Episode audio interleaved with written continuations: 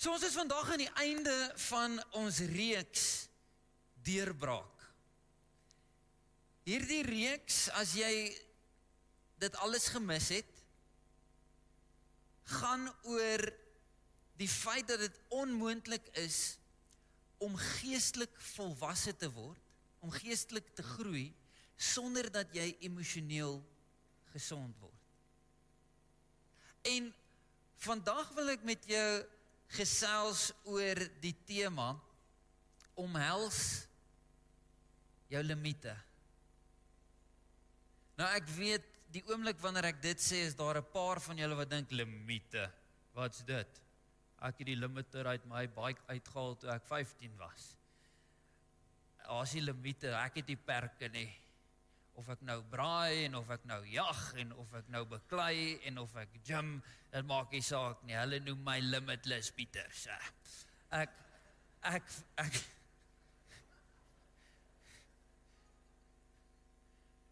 Ek verstaan daar's iets wat wat teen inperking skop, veral na COVID. Is daar iets wat as jy limite hoor dan sê ek verstaan nie, ek wil dit nie hoor nie asseblief nie weer nie. Maar ek het so 'n paar weke gelede het ek met 'n skok agtergekom dat ek limite het. Ek het die een aand, yes, ons was tot laat hier gewees, laat gewerk, vergaderings gehad. Ek het by die huis gekom en ek het eers laat geëet en Toe ek nou wakker nadat ek geëet het, het ek eers laat gaan slaap en toe het ons ou engelseun 'n uh, energie uitbarsting op 'n ongoddelike uur. En ek het moeilik geslaap en dit was net 'n ongelooflike rowwe aand. En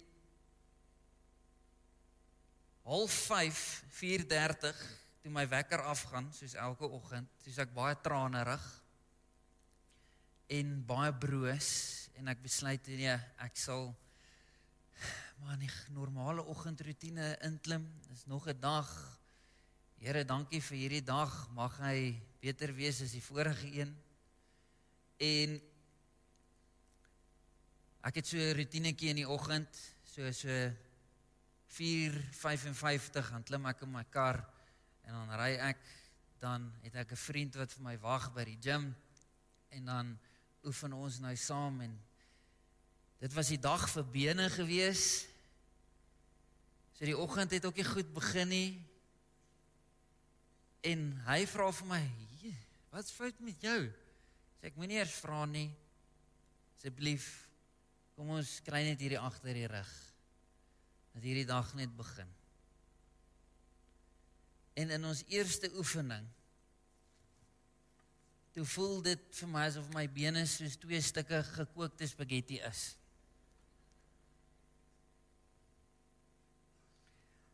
Daar's ek het net niks. Maak nie saak wat ons doen nie, ek het net niks. Gelukkig sien my vriend dat oeg hierdie pastoor lyk asof hy die hele dag op sy knie gaan wees want daar's die kraggie. en gelukkig vir hom sê hy vir my listen we all have limits. It's okay. Kom ons gaan drink net koffie. Ek kan nie vir jou die opgewondenheid wat in my binneste opgespring het verduidelik nie. En 10 oor 5 daai oggend toe gaan ons na die naaste vulstasie toe en gaan koop 'n cappuccino. en staan langs die kar in die vroeë oggendure en gesels land en sand op benedag. Want uh, ek het besef ek het limite. Ek weet nie of jy al ooit gevoel het dat tot hier toe en nie verder nie. Dalk is dit met jou skoonouers. Dalk is dit in 'n in 'n gesprek. Jy ken daai gesprekke in die huwelik, nê? Nee? Dis altyd dis asof dit dieselfde gesprek is, hy kry net 'n bietjie 'n ander opskrif elke keer. Maar dis dieselfde ding. En dan is daar 'n punt wat jy net sê tot hier toe en nie verder nie. Party byt op hulle tande en sê tot hier toe. En nie verder nie. Baie keer dan druk die finansies so dat jy op 'n punt kom wat jy sê tot hier toe en nie verder nie. Iets moet verander. Ons moet iets anders doen. Dalk is dit met jou gesondheid wat jy sê, luister tot hier toe en nie verder nie. Ek moet begin Krispy Kremes en McDonald's eet.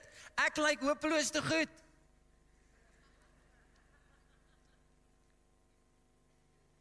Ons almal het hierdie hierdie limite. En ons ken almal hierdie SMS baie goed wat ons kry van die bank wat sê hierdie limiet is bereik of die data is klaar. Al die goedjies op jou foon is gestel dat jou foon nie data moet gebruik nie. Hy's permanent op airplane mode, maar jy kry nog steeds die SMS wat sê 50% of your data usage has been used. Ons almal het limite. Limite is reg rondom ons. Veronderstel jy jy het op die R21 gery na die lughawe se kant toe en daar was nie, nie limite gewees nie. Daar was nie 'n spoedlimiet gewees nie, nie dat dit altyd help nie, maar daar was nie 'n spoedlimiet gewees nie en daar was nie lyne geverf op die pad nie. Want daai lyn is 'n limiet. Dit perk jou in. Dis 'n riglyn vir jou waar jy moet ry. Veronderstel almal kon net skat. Waar hulle moet ry. Ek was al in lande waar dit so werk, glo my. Ons hou van lyne. Ons hou van bordjies. Ons hou van limite. En ek wil met jou met jou gesels oor die feit dat ons moet oorgee aan ons limite. Gee oor aan limite. Ek nou nog sê omhels limite. Omhels beteken jy moet oorgee. Daar moet 'n oorgawe plaasvind. Jy moet iets los en iets anders aanneem. Gee oor aan jou limite. Die proses van oorgee aan ons limite is baie keer 'n rouproses. En ek wil hê jy moet van die begin af hierdie baie mooi verstaan, want om te aanvaar jy het 'n limiet om te aanvaar dat jy kan net tot op 'n sekere punt gaan in jou lewe is 'n proses van verlies. Dis 'n erkenning dat ek kan nie alles doen nie. Ek kan nie spandeer soos wat ek wil spandeer nie. Ek kan nie bereik by myself wat ek graag by myself wil bereik nie. Ek kan nie hierdie alleen verwerk nie. Ek kan nie hierdie vir hom of vir haar bied nie. Ek het perke. Ek het limite. Ek kan dit nie alles wees nie. En ons ervaar almal verlies in die proses wanneer ons oorgee aan ons limite. En selfs om selfs om teleurgestel te wees, selfs om hierdie droom of ideaal in jou kop te hê en dit vind nie plaas nie. Dit tel as 'n verlies. Dit tel as 'n oorgawe aan limite wat dalk as gevolg van jou verlede daar vir jou gestel is of wat dalk deur jou daar gestel is en die keuses wat jy gemaak het. Maar die keuse is by jou. Die keuse lê by jou. Of jy hierdie hierdie sterftes of opofferings gaan toelaat om jou te breek en jou te buig en jou te boelie of gaan jy toelaat dat hierdie oorgawe aan limite hierdie verlies wat jy dikwels beleef vir jou 'n aanduiding gaan wees van waarin jy in die lewe moet groei? En gaan jy toelaat dat dit jou help om nader aan God te kom? Om volwasse te word in jou spiritualiteit. As ons as ons eerlik is met onsself, dan sal ons sien dat die lewe is gevul met daaglikse dood, met daaglikse verlies. Ons word omring eintlik met verlies. As jy net dink aan ons huidige situasie in ons land in terme van Eskom en load shedding. Is daar daagliks goed wat ons wil doen maar nie kan doen nie. Dis 'n verlies. Ek praat nie net van finansiële verlies, dit is verskriklik groot, dis astronomies. Ek praat van die feit dat ons limite het in terme selfs van die ure waarin ons funksie kan funksioneer op 'n normale manier op 'n normale dag. En dit speel eintlik uit in baie praktiese dinge in ons lewe. Dink 'n bietjie aan jou wat's 'n mooi woord, aan jou jeugtigheid. Niemand van ons is wat ons hier sit word jonger nie. Ek weet jy dink so. Maar iemand wat dink hulle word jonger is nie in kontak met die realiteit nie. Soos wat ons hier sit, verloor ons tyd. Soos wat ons hier sit, word jou minute en sekondes op hierdie aarde minder. 'n Meer positiewe manier om dit te stel is vanaf die dag wat jy gebore is, jy begin doodgaan.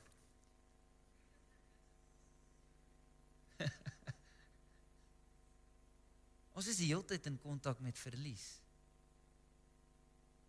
Ons is die hele tyd in kontak met die feit dat ons limite het.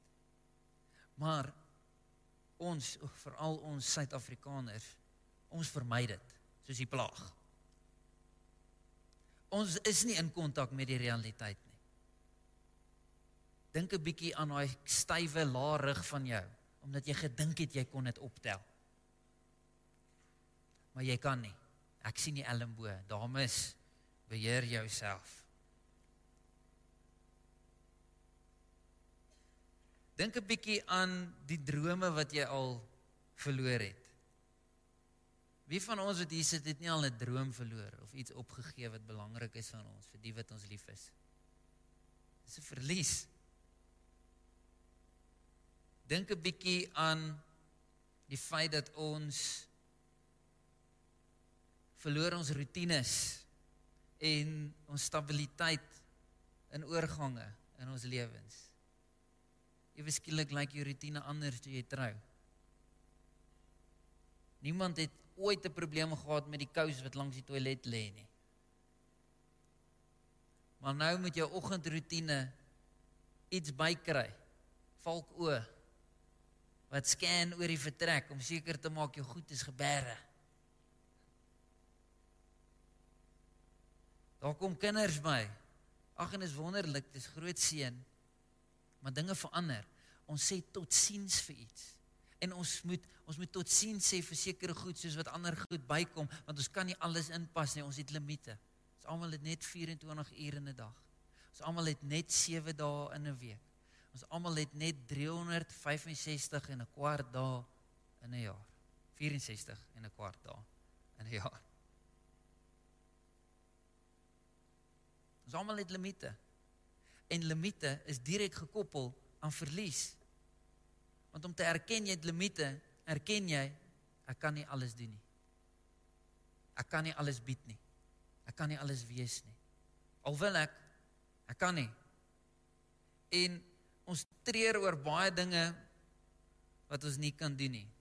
Dis ek dink aan my afgelope 10 jaar die die tipe limite wat ek beleef het. Ek het al my oumas en oupas verloor behalwe een.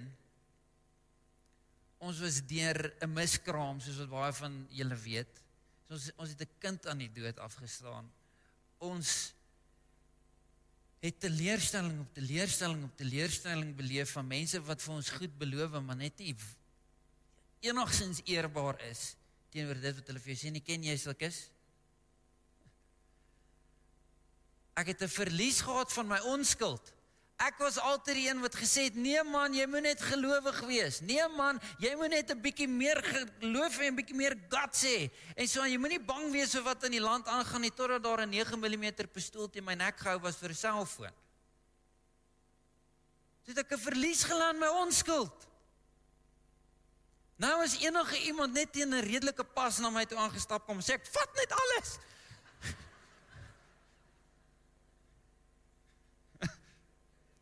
My braafheid het ek verloor. En ek weet nie of dit is omdat ek nou 'n 'n pa is of wat nie, maar ek sê dis nee. Wat soek jy nog? Kan, ek jou iewers heen vat? Kan ek vir jou koeldrank koop?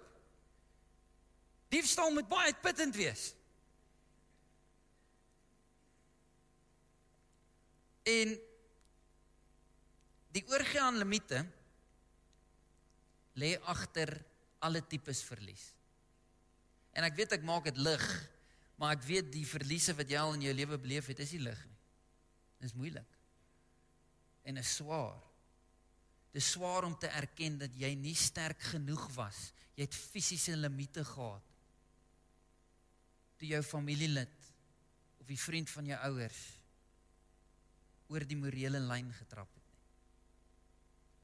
Ek weet dit is vir jou moeilik om te verwerk dat jy limite het dat jy nie jou pa of jou ma wat gesterf het kon red nie, dat jy dit nie kon keer nie. Dit is vir ons baie swaar om te aanvaar dat ons limite het. En agter elke limiet lê daar 'n groot verlies. En ons kan nie net doen of wees wat ons wil nie. Ek weet Ek weet alles wat ons hoor op die nuus en op sosiale media en op TV sê jy kan doen en wees net wat jy wil. Jy aanskou nou 'n oomblik van selfbeheersing. Jy kan nie. Jy kan nie. Dis nie hoe God ons gemaak het nie. God het ons geskep met limite in plek sodat ons spesifiek kan wees waarvoor hy ons spesifiek roep. Dit beteken dat ek en jy het limite op plekke waar ons dalk nie limite wil hê nie. En ek en jy het dalk kapasiteit meer as ander op plekke waar ons nie kapasiteit wil hê nie.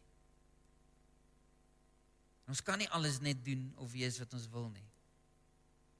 En die rede hoekom ons limite het is dat hou ons gegrond Dit hou ons nederig en dit help ons om op die pad van emosionele gesondheid en geestelike volwassenheid te loop. En ek gaan 'n skrifgedeelte met jou deel. Jy kan blaai na die boek van 2 Korintiërs.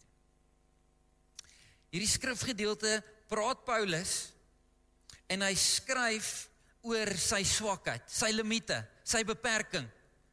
En Ek wil net twee dinge vir jou uit hierdie skrif uitlig vandag. En my hoop is dat jy in kontak sal kom met jou limite, jou beperkings in die lewe wat jou verhoed om emosioneel gesond te wees en geestelik volwasse te word in jou spiritualiteit en jou verhouding met die Here. En Paulus wys ons hoe om aan ons limite oor te gee. In hierdie paar verse 2 Korintiërs hoofstuk 12.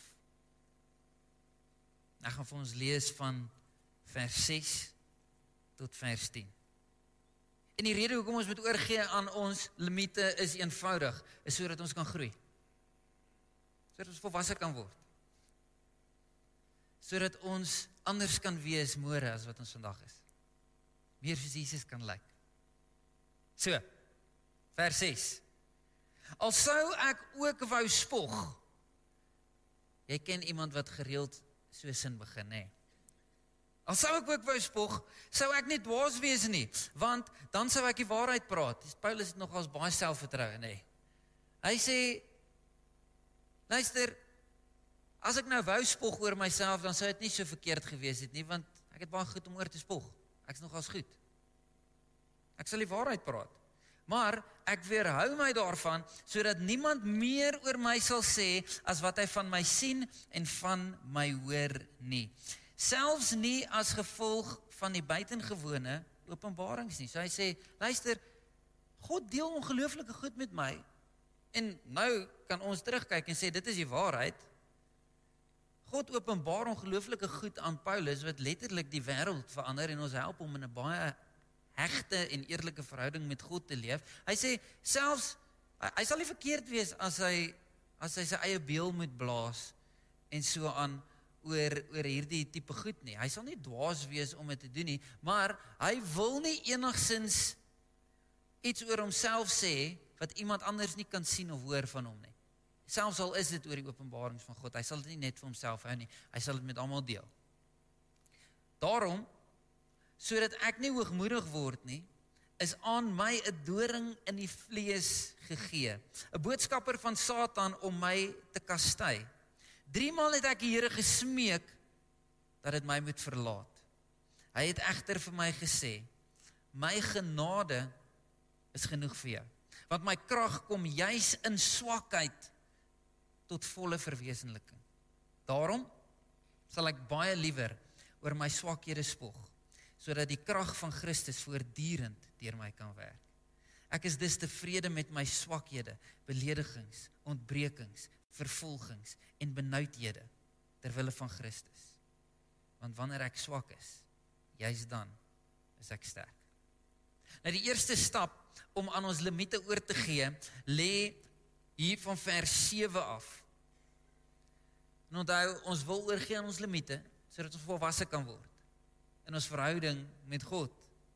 En die eerste stap is skenk aandag aan jou swakheid. Skenk aandag aan jou swakheid. Vers 8 sê hy drie maal het ek Here gesmeek dat hy moet wegvat. Hy het egter vir my gesê my genade is vir jou genoeg want my krag kom juis in swakheid tot volle verwesenliking. Nou in die kerk het ons baie min teologie oor swakheid. In die kerk praat ons baie min oor swakheid. Inteendeel, wanneer ons praat oor die Here en wanneer ons ons geloof deel met mekaar, dan wil ons tog net nie swak lyk nie. Ons wil slim lyk. Ons wil net daar met 'n mond vol tande sit en sê, "Haai, nee, eintlik verstaan ek nie wat die vers sê nie." Maar in steede dan sal ons nie verstaan wat die vers sê en sê, "Ja, nee, weet jy vir my beteken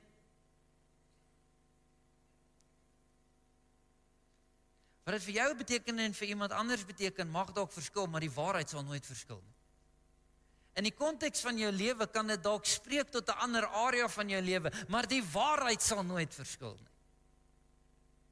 En ons het nie hierdie oop verhouding met mekaar in die kerk wat ons praat oor ons swakheid nie. Ons wil sterk wees en geseënd en gesond. En goed. En in ons Afrikaanse taal met al die g's en die r's en goed klink dit so pragtig en sterk. Maar as ek 'n Engelse woord kan gebruik is disconnected met die realiteit. Want wie voel altyd almal elke liewe oomblik van elke dag geseënd en gesond en sterk en pragtig?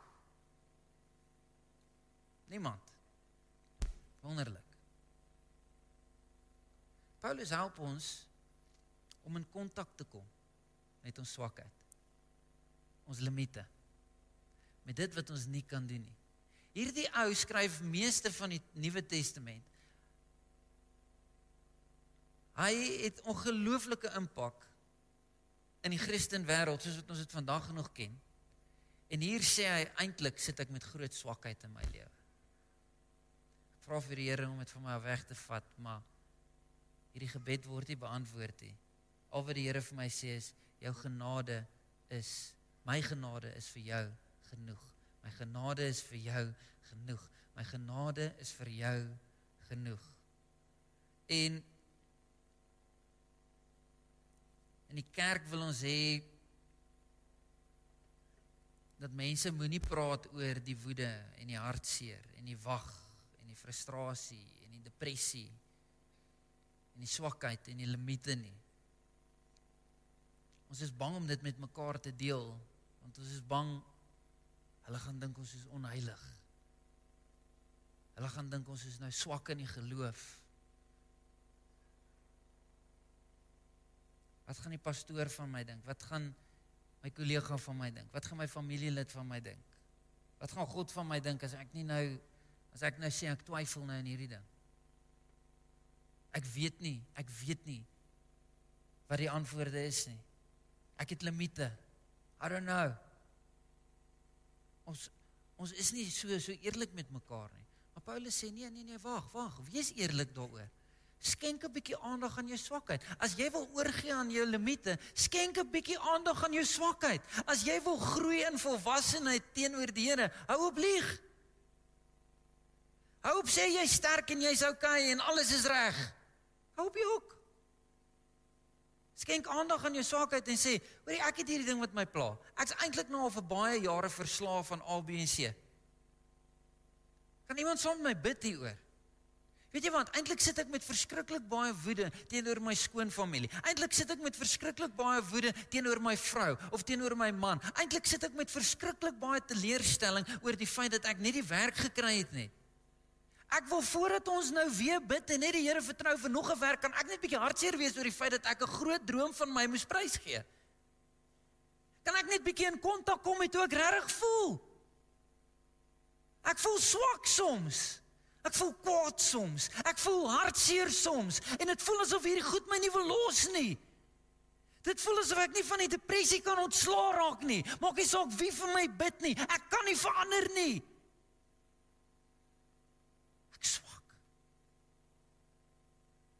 Kan dit self doen nie.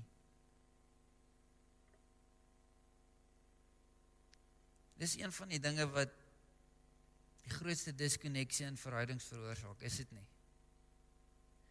Ons ons ontken wat regtig aangaan. Ons ontken dit. Maar hoe gaan dit met jou? Nie goed nie, pragtig, geseën, gesond. Jalkie antwoord die foon, hy het so speelfoon. Hy sê nie die hele tyd, "Hallo, goed, hoe gaan dit?" nou ons ons sê dit vir mekaar en ons sê dit nie goed. Gaan dit reg goed? Of is jy swak? Het jy dit tot hier toe gehad en jy kan nie meer verder nie? Want dis wat Paulus sê. Hy sê ek's nou al moeg vertrou. Ek's nou al moeg gesmeek. Ek's nou al moeg gepraat. Ek's net moeg. Ek kan nie meer nie. Kan nie meer nie. Ek het limite tot hier toe en nie meer verder nie. En ons haat dit eintlik as ons kinders dit doen, hè. As jou kinders nou al 'n bietjie ouer is, dan vra jy vir hulle, "En hoe was skool?" "Fine." Maar wil jy daai kind net skud en sê, "Praat met my!" Ek kan sien alles is nie oukei okay nie. Praat. Maar dis wat hy by jou sien. Dis wat sy by jou sien kom maar by die huis in, gooi die laptop sak neer en sê, "Ra ra ra ra, ra die werke mense." Hallo pappa, gaan dit? Nee, lekker, dankie en jy my poppie?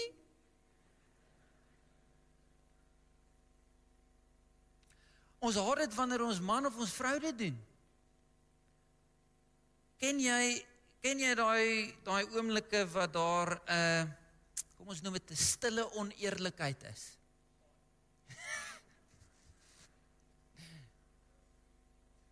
Wat's fout? Niks. Niks. Hoor jy nie ek kan sien iets vra jou. Sê vir my, het ek iets gedoen? Het ek iets vergeet? Happy Valentine anniversary birthday. Niks. Alles is oukei. Okay. Ken jy daai stille oneerlikhede?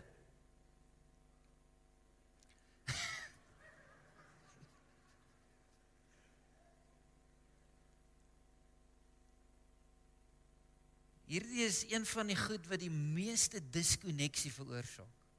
Dis wanneer ons nie in kontak is met ons emosies nie. Wanneer ons nie in kontak is met hoe dinge regtig is nie, met die realiteit. En ons voel die diskonnek in ons verhoudings met mense en ons wil vir hulle vra, "Wees net eerlik met my." Dan kan ons daaroor praat, dan kan ons dit uitsorteer, dan kan ons aanbeweeg, dan kan ons groei. En ek dink baie keer voel die Here so en sê hou net op 'n bietjie bid. En vertel my net hoe jy voel. Hou net op om rympies op te sê en wees eerlik met my. Jy het limite. Jy kan net soveel in jou eie krag doen. Jy het swakhede in jou lewe. Aanvaar dit. Gee oor aan dit. Dis hoekom ek hier is. Jy kan nie die pyn alleen verwerk nie. Jy kan nie die teleurstelling alleen eenkant plaas nie. Jy het hulp nodig. Ek het nodig dat jy sê jy's swak. Ek het nodig dat jy sê en dat jy besef jy moet in kontak kom met dit wat jy voel. Hoeveel van ons kan regtig vir ons mense en vir die Here sê hoe ons voel? Wie van julle kan regtig sê ek is so kwaad? Dat ek nie tyd gehad het om my pa afskeid te neem nie. Ek is so kwaad. Dat ek deur hierdie egskeiding moet gaan en nou met hierdie gemors moet sit. Ek is so hartseer. Ek is so teleurgestel. Wanneer ons kyk na Bybelkarakters dan dan sien ons ouens soos Job in Job hoofstuk 3 vers 3 dan sê hy laat die dag van my geboorte uitgewis word en die nag wat ek gebore is daarmee saam. Hy is op 'n slegte plek. Maar hy sê dit ten minste vir die Here. Hy's eerlik met die Here. Hy het in woede uitgeroep, maar hy het dit met God gedeel. Met niemand anders nie. Hy het willige gebede gebed. Met 2/3 van die psalms is klaagliedere, dis klagtes by God. Maar dis nie teenoor God nie, dis by God. Dit maak nie God die skurk nie, dit maak God die vriend. By wie jy dit deel. En Dawid het al hierdie gedigte geskryf. Jeremia het 'n hele Ou Testamentiese boek geskryf met die naam Klaagliedere. Esegiel het getreur, Daniël was bedroef geweest. Dawid het homself toegesluit in 'n grot toe sy seun oorlede is en hy was vir dae aan een daar binne en hy het geween. Toe Lazarus dood is, het Jesus by sy graf geween want dit was 'n vriend van hom. Hulle was in kontak met dit wat hulle gevoel het en hulle het dit nie weerhou van God. Met God gedeel. God gesê ek kan nie hierdie op my eie verwerk nie. Ek kan nie hierdie op my by myself deurgaan nie. Dit maak my dood. Dit maak dat ek stomp is teenoor my vrou, teenoor my kinders. Want hier is die interessante ding. Ons brein het net een area waar ons emosies kan beleef. Jou brein kan net weet wat is emosies. Hy kan nie lekker emosies en slegte emosies van mekaar skei nie. Al die emosies kom uit een vertrek uit. Wat beteken as jy dit wat sleg is, dit wat moeilik is, dit wat vir jou swaar is, net een kant toe skuif en onderdruk, dan word jy nie net afgestomp teenoor dit wat moeilik en swaar is nie. Jy word ook afgestomp teenoor dit wat goed is en mooi is en heerlik is. Dis hoekom jou familielede vir jou sê jy kan nooit bly wees vir iemand anders wanneer iets goeds met hulle gebeur nie, want jy het al die emosies onderdruk. Jou brein kan nie onderskei nie. Jy het limite. Daar's 'n rede hoekom jy is soos wat jy is. Daarom sê jou vrou vir jou of jou man vir jou, jy kan nooit bly wees saam met my nie. Jy kan nooit luister na wat ek sê nie. Jy het nie die kapasiteit om hierdie gesprekke te kan voer en dit te kan hou in oomblikke van spanning nie, want jy het een gedeelte onderdruk en al die res het saam met dit weggegaan. Jy het limite. Maar God sê, luister, erken net jy's jy's swak. Erken net jy kan dit nie in jouself doen nie. Net soos wat Paulus sê, ek is swak. En ek bid maar dit werk nie. Ek kan dit nie in myself doen nie. En toe die Here vir my gesê, my genade is vir jou genoeg. Ek sal die aanvulling wees wanneer jy op jou limite is. Ek wil die aanvulling wees. Die tweede stap om aan ons limite oor te gee sodat ons kan groei en volwasse word is om hels die gawe van limite. Die grootste verlies wat ons moet verwerk in die lewe is ons limite. Is ons beperking. En dit dryf ons tot nederigheid voor God soos niks anders kan nie. Paulus was goed in baie dinge gewees. Hy was eintlik baie goed in baie dinge gewees, maar hy was nie God nie. En ek weet jy's goed. En ek weet jy's goed in baie dinge, maar jy is nie God nie. Jy het limite. En wanneer ons oorgee aan hierdie limite en hierdie gawe van limite omhels, dan maak ons plek vir die Here. Ons maak plek vir hom om te kom doen wat net hy kan doen. Dit is vir my baie interessant. Baie mense sê hierdie skrifgedeelte op. Hulle ken hierdie skrifgedeelte. Maar baie mense sê dit verkeerd. Mense sê wanneer ek swak is, is hy sterk. Dis nie wat die woord sê nie. Die woord sê wanneer ek swak is, is ek sterk. Dis verkeerd om te sê wanneer ek swak is, is hy sterk, want God is altyd sterk. Hy's nie net sterk wanneer ek swak is nie. Wie dink ek is ek om te sê God is sterk in die oomblik wanneer ek swak is? Dis hoe groot ons egos is. Die woord sê wanneer ek swak is, is ek sterk. Want wanneer ek ken, wanneer ek erken ek het limite ek kan nie deur hierdie hartseer self gaan nie. Ek kan nie deur hierdie teleurstelling self gaan nie. Ek kan nie alleen met hierdie goed in my lewe worstel nie. Ek kan nie alleen hierdie pad stap nie. Wanneer ons dit erken, wanneer ons erken ons is swak en ons is nie die antwoord vir die mensdom nie, dan maak ons spasie vir God om te kom doen wat net God kan doen. Dan laat ons hom toe om God te wees. Ja, ek weet jy is goed, maar jy's nie God Jy het 'n goeie God nodig. Dis wat Paulus vir ons hier kom sê. En Johannes die Doper is is eintlik 'n wonderlike wonderlike voorbeeld van iemand wat sy limite omhels en aanvaar. Johannes die Doper het ongelooflike bediening gehad. Hy het verskriklik baie mense gewen vir die koninkryk van God. Hy was die voorloper vir die Messias gewees. Hy was die voorloper vir Jesus en as gevolg van die waarheid wat hy verkondig het en die feit dat hy baie mense gedoop het en hulle eerste tree in hierdie nuwe werklikheid en koninkryk van God inlaat gee het, het hy 'n groot klomp mense gehad wat hom gevolg het. Hy het disippels gehad. Maar die oomblik toe Jesus kom, die oomblik toe Jesus arriveer. Toe sê Johannes, ek staan terug. Ek staan terug. Ek het limite. Ek is nie die brood wat lewe gee nie. Ek is nie die fontein van lewende waters nie.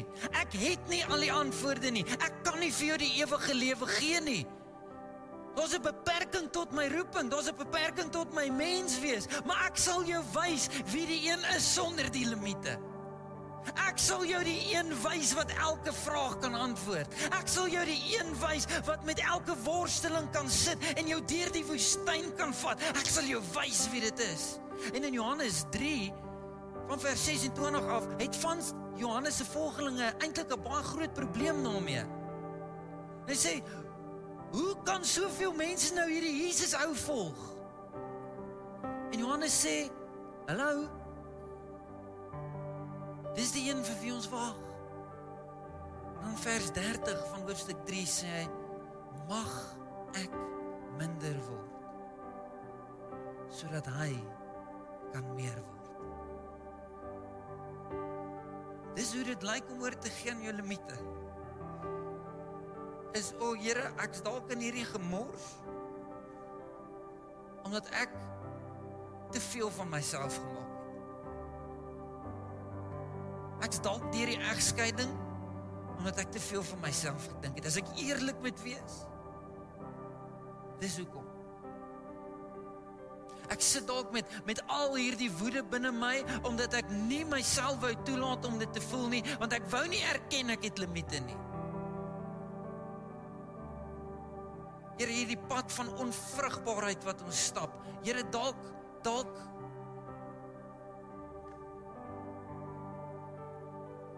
Ons kan nie. Ons kan net nie meer nie. Ons het iemand nodig. Ons het U nodig. Hierdie insulien vlakke in my liggaam. Weet jy wie sukkel met suiker siekte? Die Here druk dit op my hart.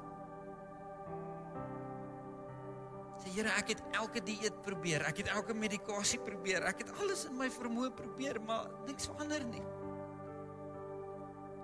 Ek wil plek maak. Ek het limite. Ek kan nie daai verhouding herstel nie. Ek het probeer. Ek kan nie maak dat iemand my moet vergeef en ek ek het probeer. Ek het limite.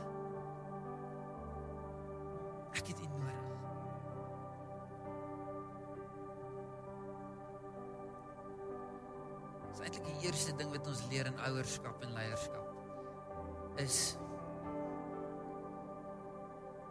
om mense te leer let limite. My kind wil my bakkie bestuur.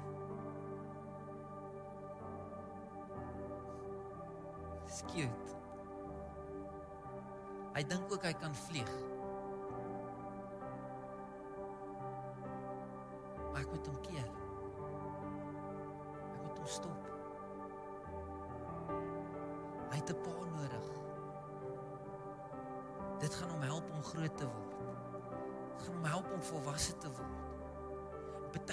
Ek en jy soos kinders wanneer dit kom by die Here. Sê ek wil self, ek wil bestuur, ek wil ah. Ek dink partykeer kyk hy na ons en sê jy's cute, maar jy gaan seer kry. Laat my toe om jou te wys. Kom 'n bietjie uit die pad uit. Word 'n bietjie minder. Erken net 'n bietjie jy kan nie alleen nie. Erken net 'n bietjie jy het 'n redder nodig. Erken net bietjie jy het 'n God nodig. Erken net bietjie jy het iemand nodig wat kan sien wat jy nie kan sien nie en weet wat jy nie weet nie om jou te help sodat jy weer geluk kan beleef, sodat jy weer 'n deurbraak in jou gees kan beleef. Kom net 'n bietjie eenkant toe en maak plek vir my in jou huwelik. Maak plek vir my in jou finansies. Maak plek vir my in jou lewe. Jy het my nodig. Jy's goed en jy doen baie dinge great, maar jy's nie God nie.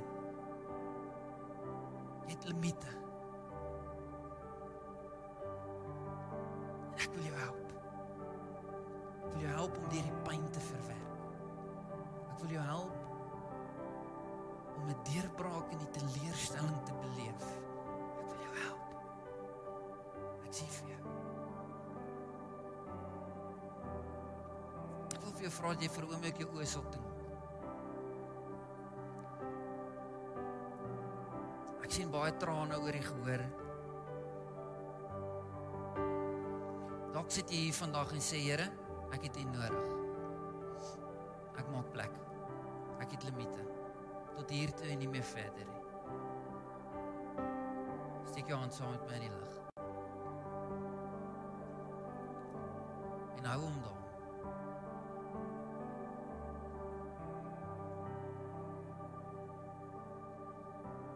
Ons net hierdie vir die Here. Oh God, my God, I need you. Oh God, my God, I need you now. How I need you now. Oh rock, oh rock of ages, I'm standing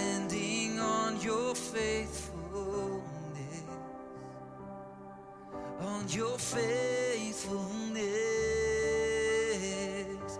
Oh God, my God,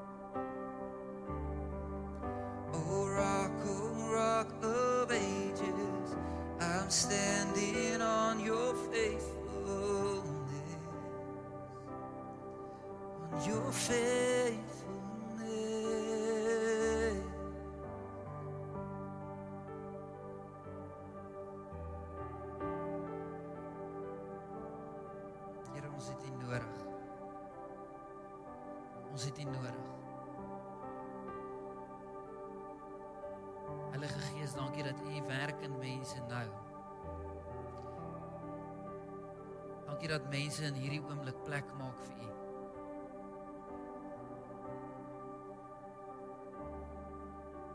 Ons erken ons is swak. Ons erken ons het nie die antwoorde nie. Ons erken ook U is sterk. Ons erken U ken die pad. Ons erken U het die lewe. Ons erken by U is die waarheid. Ons erken dat U bring die deurbraak. Dis in U krag, Here. In U krag. En ons sê, Here, ons aanvaar U woorde dat U genade vir ons genoeg is. U is genadig met ons. U los ons nie net nie. As ons vir U plek maak, kom U. U stap 'n pad saam met ons na heling toe. Na heelwording toe. Na eerlikheid toe. Na openheid toe. Na die lewe toe. Soos wat U dit vir ons beplan het. Ons maak plek, Here. En ons sê ons het